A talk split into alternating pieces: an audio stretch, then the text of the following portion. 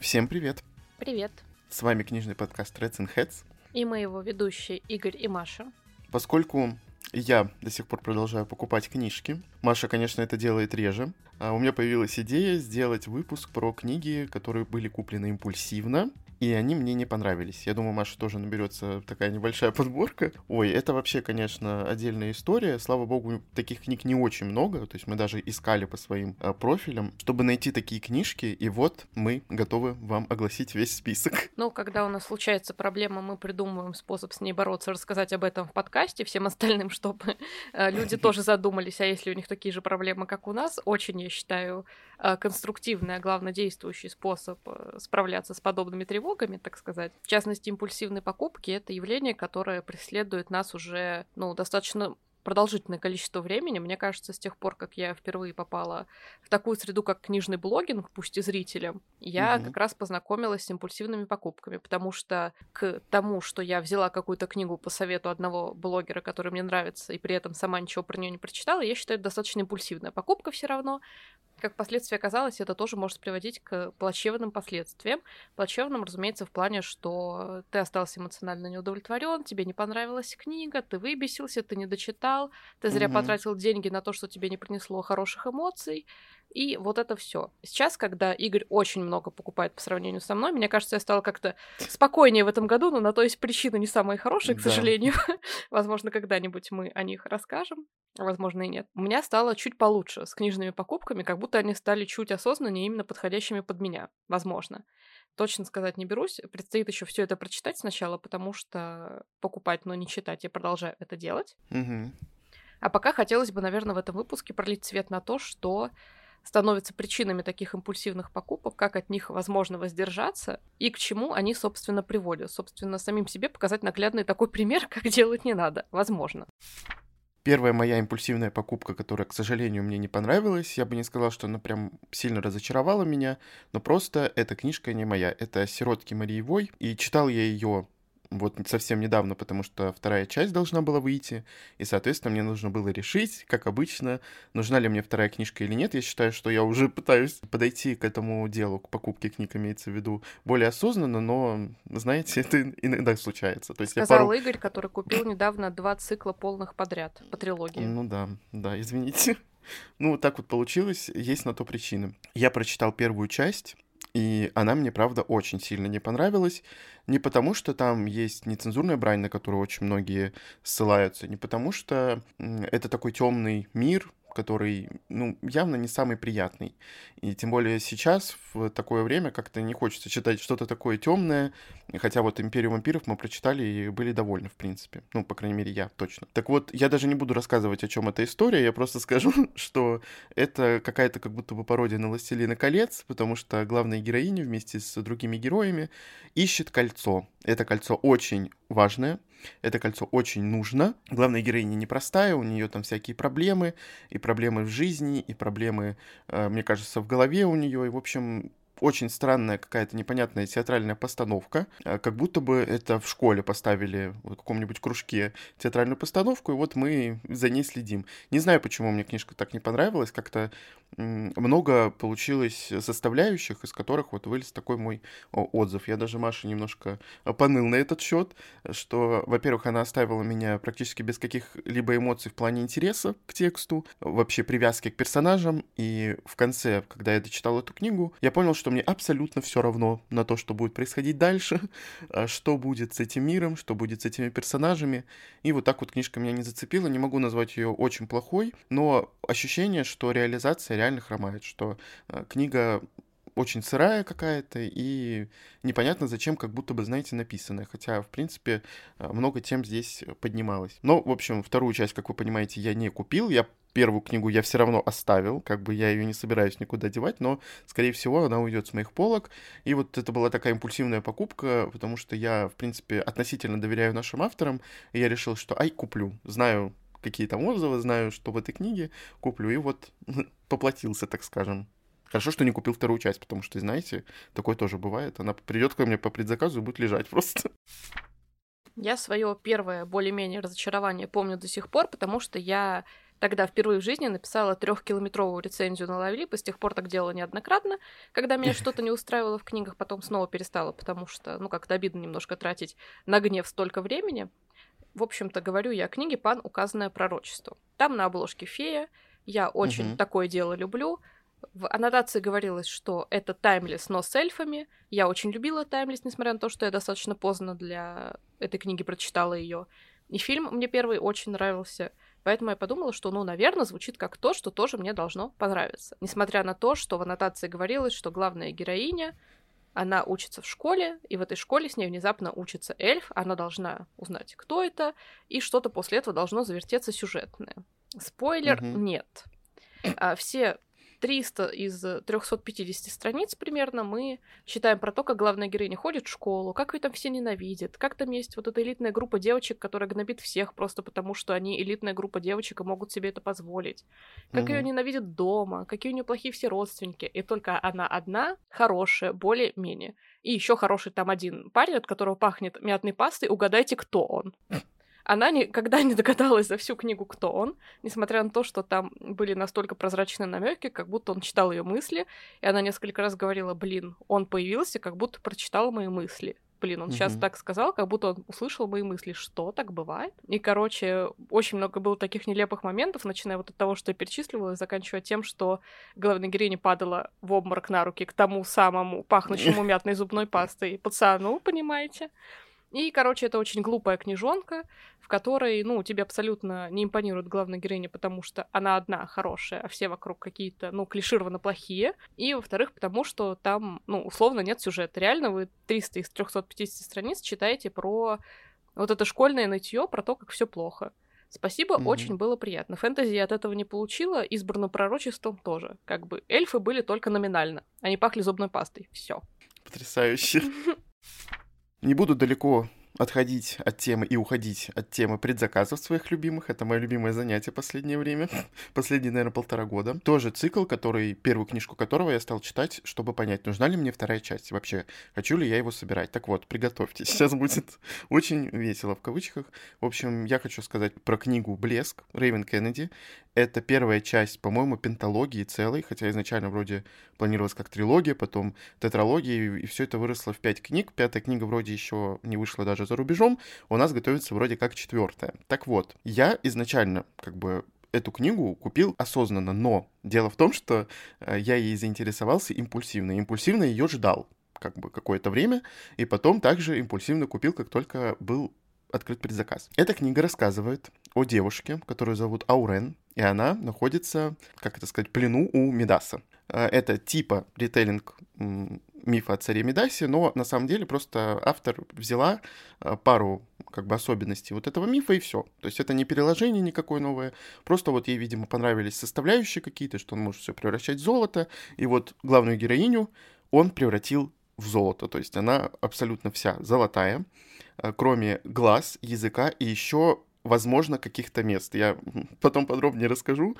на чем автор поняли, очень каких? сильно зацикливается, да, это такой небольшой спойлер, такая удочка, крючок, короче. А, она типа находится у него в плену, но на самом деле она не считает, что она у него в плену, она думает, что она такая, ну, полусвободная, то есть она просто не видела другой жизни, он ее в какой-то момент, сложный период жизни спас, и вот он для нее спаситель, по сути, тут раскрываются типа абьюзивные отношения, и вот вот эта повесточка наша актуальная сейчас, о которой все говорят, автор ее решила в книгу запихать. И вот э, рассказывается об этой девушке, у которой из спины растут 24 ленты, золотых. Я когда про это прочитал, у меня, знаете, такое, типа, меня вообще это передернуло, потому что это очень как-то неприятно звучит, выглядит, и автор еще очень странно это все описывает, они живые, она там э, сплетает из них платья свои какие-то, короче, как обычно.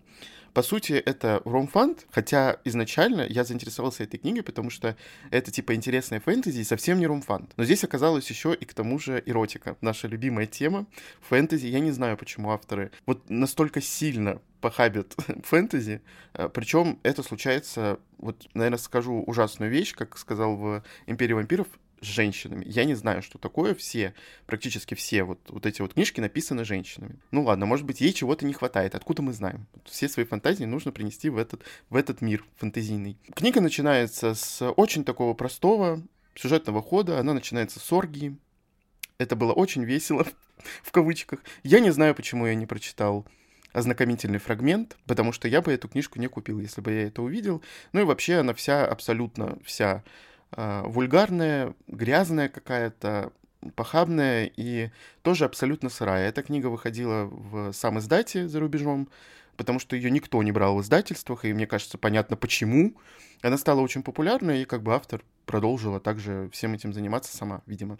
Может быть, там какой-то агент появился, и это сказывается на тексте, потому что он какой-то сырой, непродуманный, и автор так сильно напирает на то, что это темная фэнтези, на самом деле, а темного фэнтези здесь, здесь, наверное, только атмосфера, вот это постоянное какое-то упоминание насилия, и не только в некоторых сценах было, и запугивание нас и главной героини, что с ней произойдет на странице следующий просто какой-то кошмар, что она чуть ли не останется там живая, ее честь будет порушена, разрушена и так далее. Но ничего с ней не происходит, и это, я думаю, не будет никаким спойлером. Автор просто, ну, играет типа на чувствах читателей, и вот чтобы мы переживали, что это произойдет с главной героиней, я уже думаю, ну когда уже с ней это произойдет, господи, я уже практически на последней странице с ней не происходит ничего. Она спокойно себе живет. Потрясающе просто. А, великолепная книжка, в кавычках. Ну и то, о чем я сказал, а, меня это очень сильно тоже выбешивало. Всем было очень интересно, какого же цвета главная героиня внутри. Очень интересно. И так часто об этом автор говорила, как будто бы ей тоже очень интересно узнать. Э, прям вот э, физически это, короче, исследовать. Все Господи, просили говорю показать, ужасные наверное. вещи. Ну, я не знаю. Ну, да, вот там были персонажи, которые вот э, хочу узнать. Типа, хочу узнать я вот не понимаю, как, как это можно писать, зачем это нужно писать. Очень мало чего здесь раскрывается. Тема абьюзивных отношений, возможно, как-то мельком и показано. То, что главная героиня там вышла из этого плена, можно сказать, из этих абьюзивных отношений, увидела там мир и поняла, что все было не так хорошо, как она думала. Ну все, это вся повестка, как бы все, привет. Ну, короче, книга очень странная, неприятная, и это точно никакой не фэнтези, это просто какой-то Блин, не буду говорить шлак. Хотя я это уже сказал. Извините, я продолжать читать не буду. А, эту книжку надо куда-то сбагрить. Э, мне даже, честно говоря, стыдно ее отдавать там какую-нибудь библиотеку. Ну, потому что это, ну, это кошмар. Это вообще не фэнтези. Если вот под этим подразумевается фэнтези, то no comments. Я продолжу, наверное, подогревать градус и скажу своим разочарованием в плане импульсивных покупок книгу «Я подарю тебе крылья», из которой уже сделали, по-моему, серию именно угу. вот от этого автора, именно с этими героями и их э, продолжателями.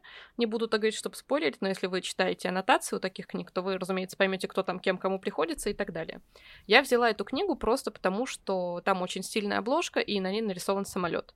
Мне угу. нравятся самолеты, мне нравится летать, мне нравится в целом путешествие. Я подумала, что будет что-то интересное и современное такое. Оказалось, что это а, как называется рамфант, когда в современном мире без фанта? Наверное, любовный современный роман. любовный роман просто, да. да. Но если любовные романы бывают хорошими любовными романами, например, когда действительно много внимания уделяется чувствам, тому, как строятся отношения, Например, э, мне кажется, у Джейн Остин какие-то книги можно вполне назвать любовными романами, потому что любовная линия там занимает далеко не последнюю роль. Ну да, вот. это и есть, это классика любовного романа. А есть любовные романы, в которых это обсасывается, и это, ну, на уровне ромфанта для меня. В общем, mm-hmm. главная героиня, стюардесса, и она устраивается в компанию, где есть очень нахальный, но, разумеется, невероятно красивый альфач-пилот, с которым у нее сразу завязывается противостояние. Почему? Who knows? Просто потому что романы на конфликте интереснее читать, чем романы на дружбе, на самом деле.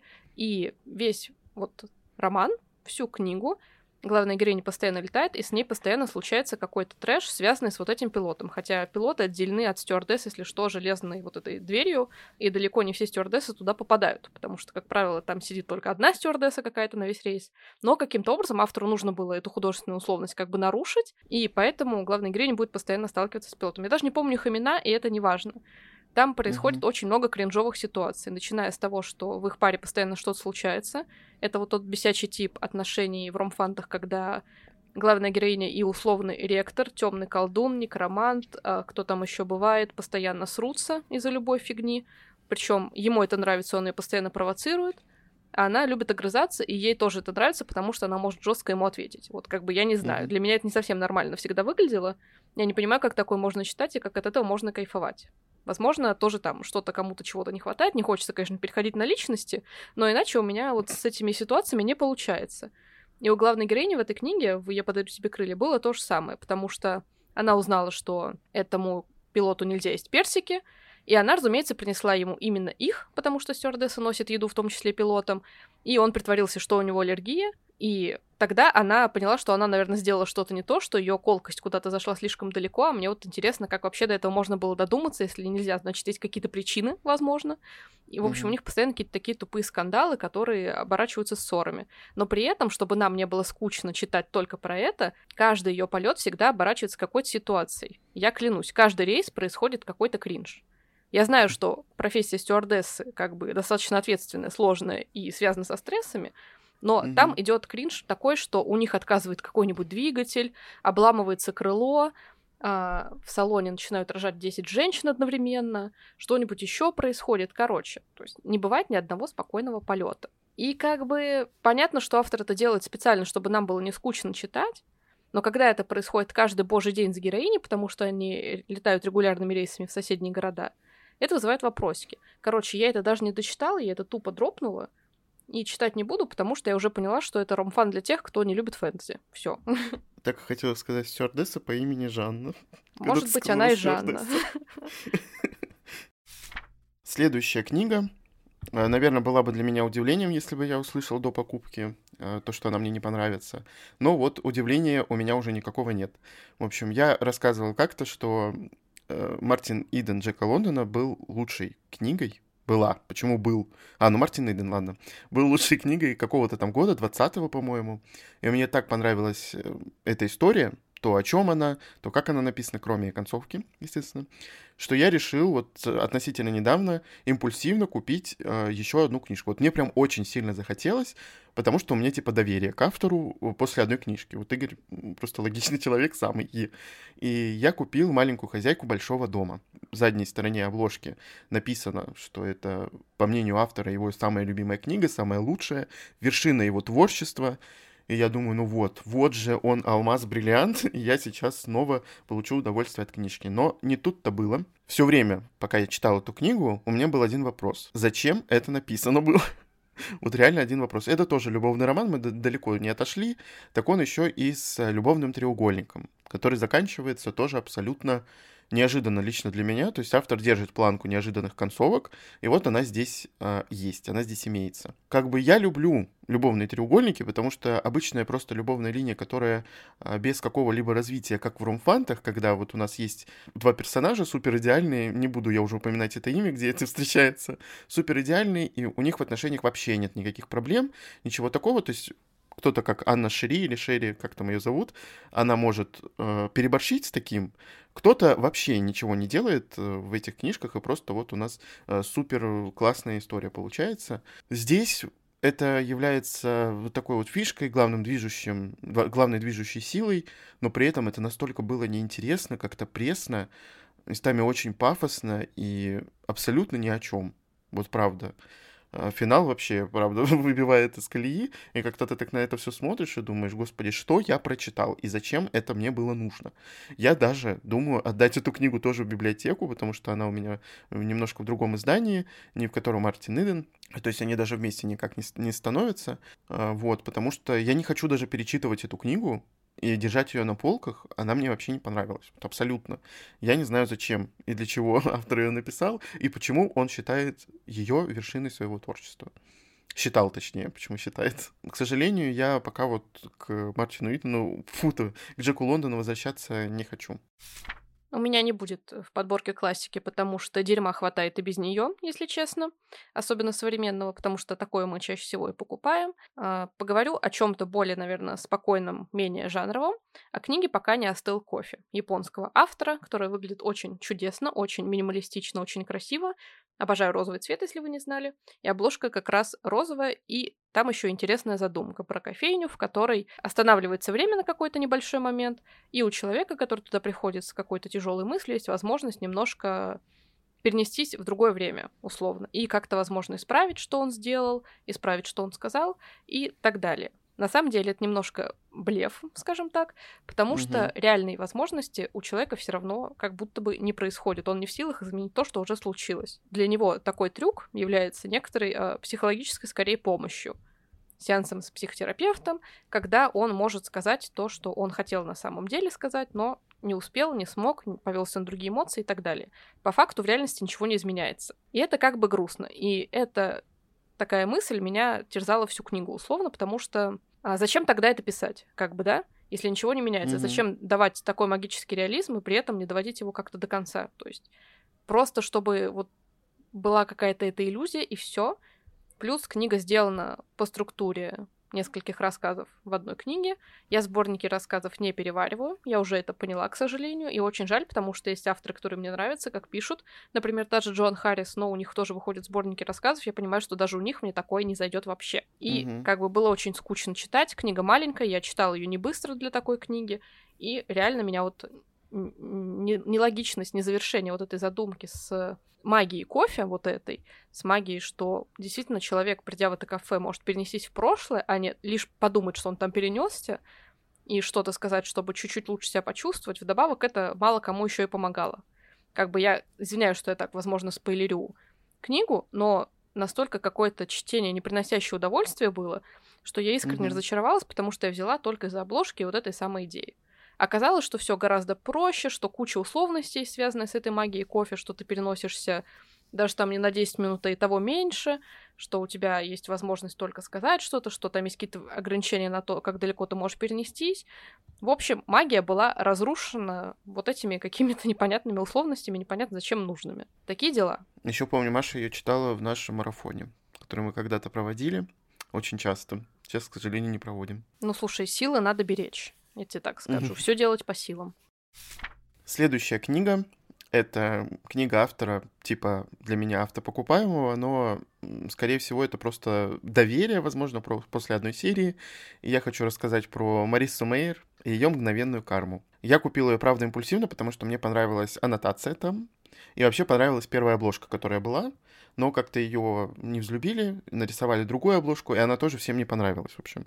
Какая-то была там с ней проблема, и очень долго книга не выходила, я ее ждал. Я как бы ожидал от этой книги такого бодренького, ну, типа Янка Далта. Это тоже что-то типа любовного романа, на самом деле это просто подростковая э, книжка без фэнтези. То есть э, автор известна своими фэнтезийными ритейлингами. Здесь ритейлинга никакого нету. Здесь главная героиня учится в школе, и вот э, она делает проект, который связан с экологией, ей дают напарника, с которым они в контрах, и, в общем, как-то вот так вот развиваются эти действия. Что же мне понравилось здесь? Это нотка магического реализма, то есть как бы не фэнтези, но магический реализм здесь есть, потому что заявлялось, что главная героиня может как бы кармически награждать э, людей, которые делают что-то плохое. Сделал кто-нибудь что-нибудь ей, и сразу ему там прилетело, не знаю, что-то упало на него, что-то у него случилось, что-то сломалось и так далее. Я почему-то в течение всей книги вот, вот этого накала, то есть, который я, видимо, думал, что будет происходить, не получил. То есть ни вот этого магического реализма, главная героиня особо не пользовалась своими вот этими способностями, возможностями, а один раз как воспользовалась, так и вообще непонятно для чего она это сделала, потому что это было ее импульсивное решение, абсолютно, наверное, какое-то не а, оправданное ничем, просто вот она поступила так. А мне вообще она не понравилась, главная героиня, как бы она здесь в центре сюжета, мы постоянно ее видим, и она какая-то неадекватная, а, очень эмоциональная, несправедливая абсолютно, думающая только о себе. Тема экологии вообще была там где-то на заднем плане, а, абсолютно тоже не раскрытая, какая-то очень странная. В общем, книга на почти 600 страниц, по-моему, там 550 или что-то такое, э, тоже ни о чем получилось. Э, я просто потратил время на книгу, которая не принесла мне даже никакой легкости, потому что я ее вымученно читал. Может быть, у меня было какое-то такое настроение, но все, что я перечислил, как бы зацепить просто меня не может. Вот, кроме, наверное, раскрытия темы а, вот этой вот э, кармической способности главной героини, но здесь ее не раскрыли, то есть вообще ни о чем. Это все ни о чем. Я очень сильно расстроился, и эту книжку я занхолю точно, так что импульсивно больше я не буду, хотел сказать, покупать у Марисы Мэйр ничего, но, к сожалению, уже произошло. Произошла покупка, ладно, и две причем. И сколько еще произойдут? Ну, я не знаю. Я вот все думаю насчет отступников, но Маша очень плохо про них говорила, а я не люблю супергеройскую тему. И, ну, вроде как, отзывы на нее не очень хорошие. А вот книжку, которую я взял, отзывы на нее хорошие. Еще одна наша слушательница похвалила. Моя подруга. Следующей книгой, которая мне дико не понравилась, но которую я купила импульсивно, прямо находясь в Читай-городе, э, в физическом, что со мной происходит примерно никогда, потому что я предпочитаю mm-hmm. заказывать всегда. Это книга «Лобстеры», у которой под заголовок «Самая неловкая история любви». А в 2022 году... Да, я бы назвала ее «Самая кринжовая история любви», потому что так оно и есть на самом деле. Я купила эту книгу просто на волне того, что она напомнила мне мою любимую Дану Шварц, которая, естественно, тоже не является шедевром мировой литературы, но ее mm-hmm. «Я уезжаю» я считаю достаточно неплохим представителем жанра, особенно для той целевой аудитории, для которой она изначально и заявлена. Как бы нам с Игорем, в принципе, понравилось. Игорю угу. более-менее тоже. Я так да. вообще перечитываю ее каждый год в мае всегда, когда мне хочется вот этого настроения. Поэтому я подумала, что ну, надо взять что-то похожее, чтобы у меня были варианты. А, потому что в этой книге, казалось бы, сочетается все, что практически было в Дане Шварц, что главная героиня учится в старшей школе, что она едет в летний лагерь на каникулы в Грецию. Я как раз э, перед покупкой книги недавно была в Греции и помнила еще вот все пейзажи, то, как там все происходит, хотелось снова туда вернуться в чем-то. И у нее происходит какая-то там первая любовь, причем какая-то с осложнениями.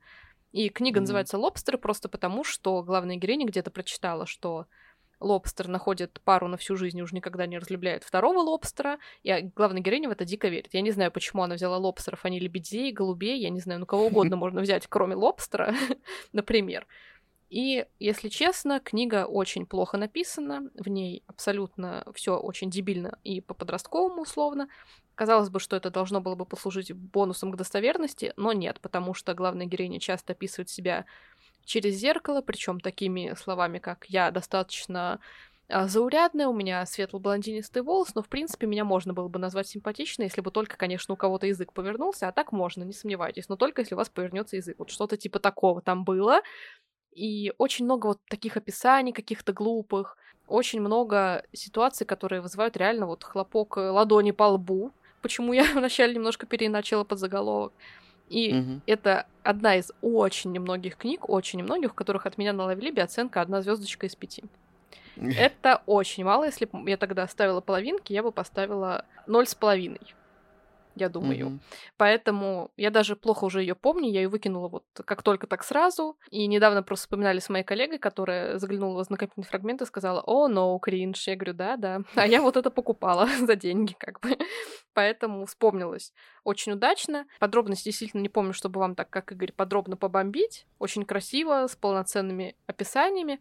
Но скажу то, что ни Греция, ни якобы вот заявленная ассоциация с Даной Шварц, которая сама себе придумала эту книгу, не спасла. Mm-hmm. Она слишком глупая, реально нелепая, неинтересная и слишком, ну, тупо написана. Это правда. Ну, знаете, можно было понять по обложке, где хомяк в очках и шляпе, ой, шляпе, шапке. Можно было понять, что ждать от этой книги э, чего-то такого, наверное, не надо. Следующая книга, я думаю, не станет ни для кого сюрпризом, потому что я относительно недавно бомбил, можно сказать, на серию Майка Омара. Э, там было три книги, и, в общем, это была тоже импульсивная покупка, потому что я их купил в типа боксе таком, но они просто обмотаны были бумажечкой, и там была еще в комплекте четвертая книжка, которая на самом деле меня интересовала даже больше.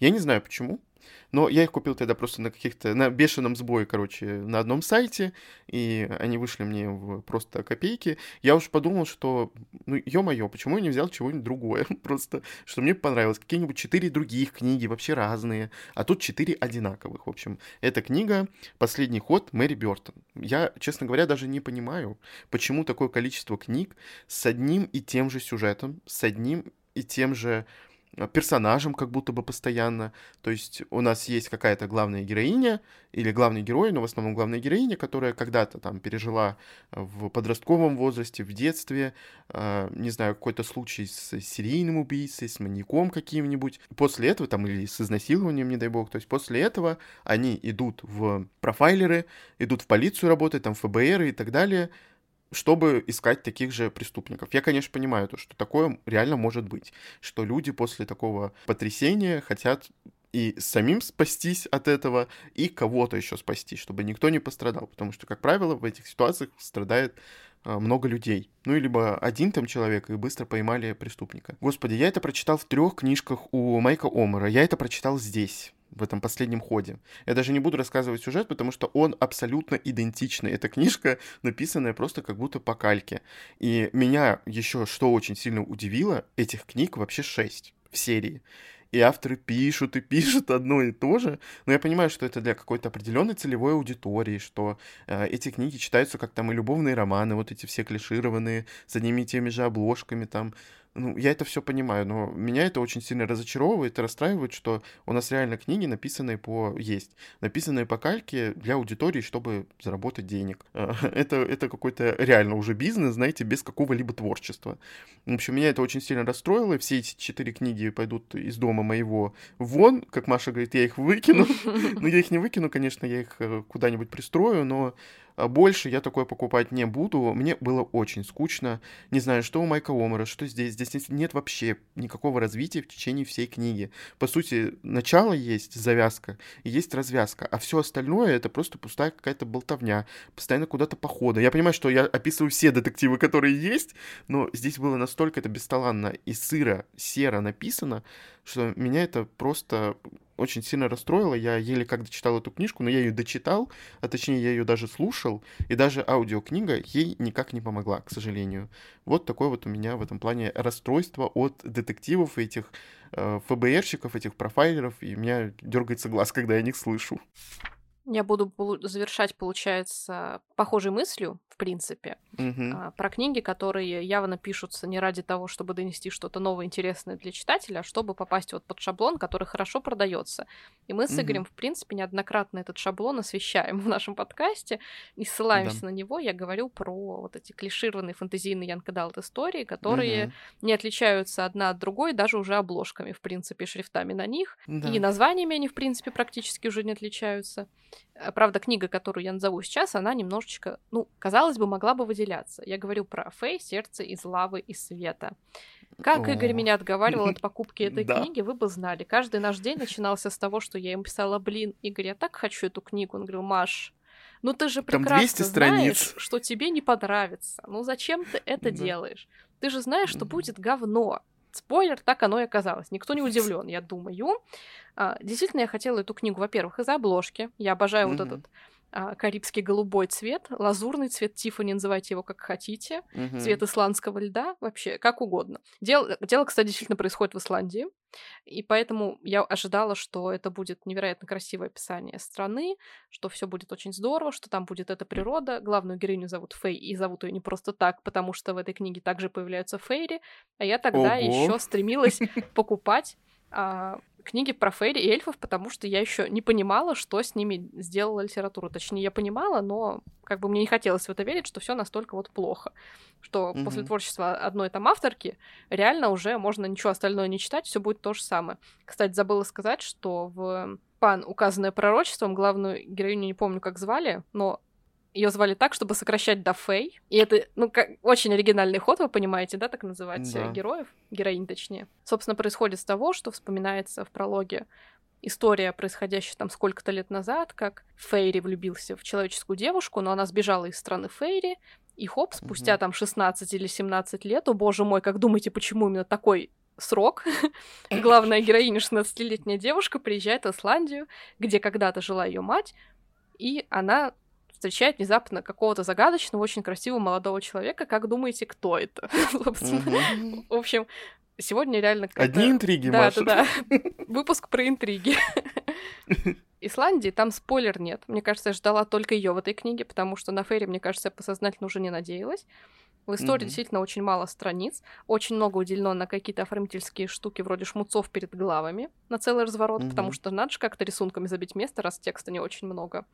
И сам текст, не скажу, что отличается качеством, потому что, во-первых, сдает э, любимый импринт, который экономит на корректуре, во-вторых, потому что, ну, видимо, такой слог у автора или такой перевод, что-то из этого склоняюсь скорее mm-hmm. к автору все-таки, потому что, мне кажется, они не очень стараются, чтобы такое писать. И если сама идея была продать книгу только в том, что там есть фейри, ребят, то да, это работает, к сожалению. Я так велась неоднократно, и судя по успехам книг на Amazon и в целом тому, какие книги у нас создаются, это реально работает, что вставьте вот одно это слово, и все побегут это скупать. К сожалению, так и есть, и, к сожалению, такие книги, ну, плохие, потому что в них нет особо продуманного вот этого системы магии, если она там появляется, системы того, почему есть люди, есть фейри, условно, чем они отличаются, почему эти волшебные существа там необходимы, можно ли наделить их какими-то особенностями, которых не было бы у других авторов.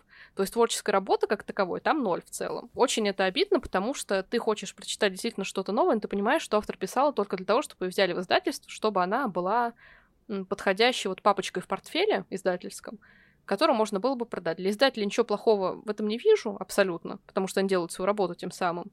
Но очень плохо, mm-hmm. что есть такая тенденция, что в какой-то момент идет засилие одного жанра, одного клише, и оно вот продолжает пачками так выпускаться, и с каждой новой книгой все более посредственным становятся такие продукты.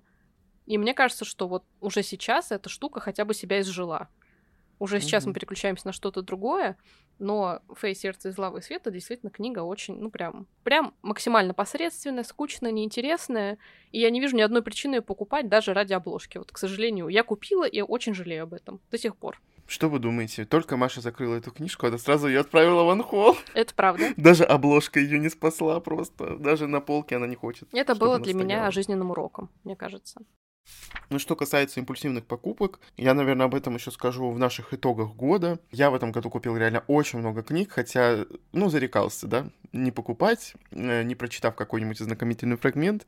Помните, какие у нас были выпуски, и все это, все это было, и все это прошло, но случилось с начала года, и у меня, короче, поехала крыша просто. Ну, я таким образом пытался себя поддержать, чтобы, что ли, нормализовать свою голову. Такие дела. И, в общем, импульсивных покупок у меня случилось очень много, и я, возможно, когда-нибудь расскажу о них, какие они, потому что я же их не прочитал, да, как бы я читаю очень много не того, что надо, не того, что лежит, поэтому, возможно, когда-нибудь будет такой выпуск, но, скорее всего, Маша вряд ли меня поддержит, так как она, правда, читает сейчас, покупает, точнее, сейчас не так много книг, но ракурс сменился, поэтому можно записывать отдельный выпуск про другую немножко тему, почему Маша купила и почему ей не понравилось. Это такая тоже интрига. Сегодня выпуск интриг, поэтому будет интрига, чтобы вы слушали дальше нас. Конечно, импульсивные покупки — это плохо, но, кстати, они у меня очень часто э, и хорошие получаются. То есть я купил, э, доверился своей интуиции, как бы откровенно плохих книг, наверное, здесь вот прям откровенно плохих не было, просто есть книги, которые,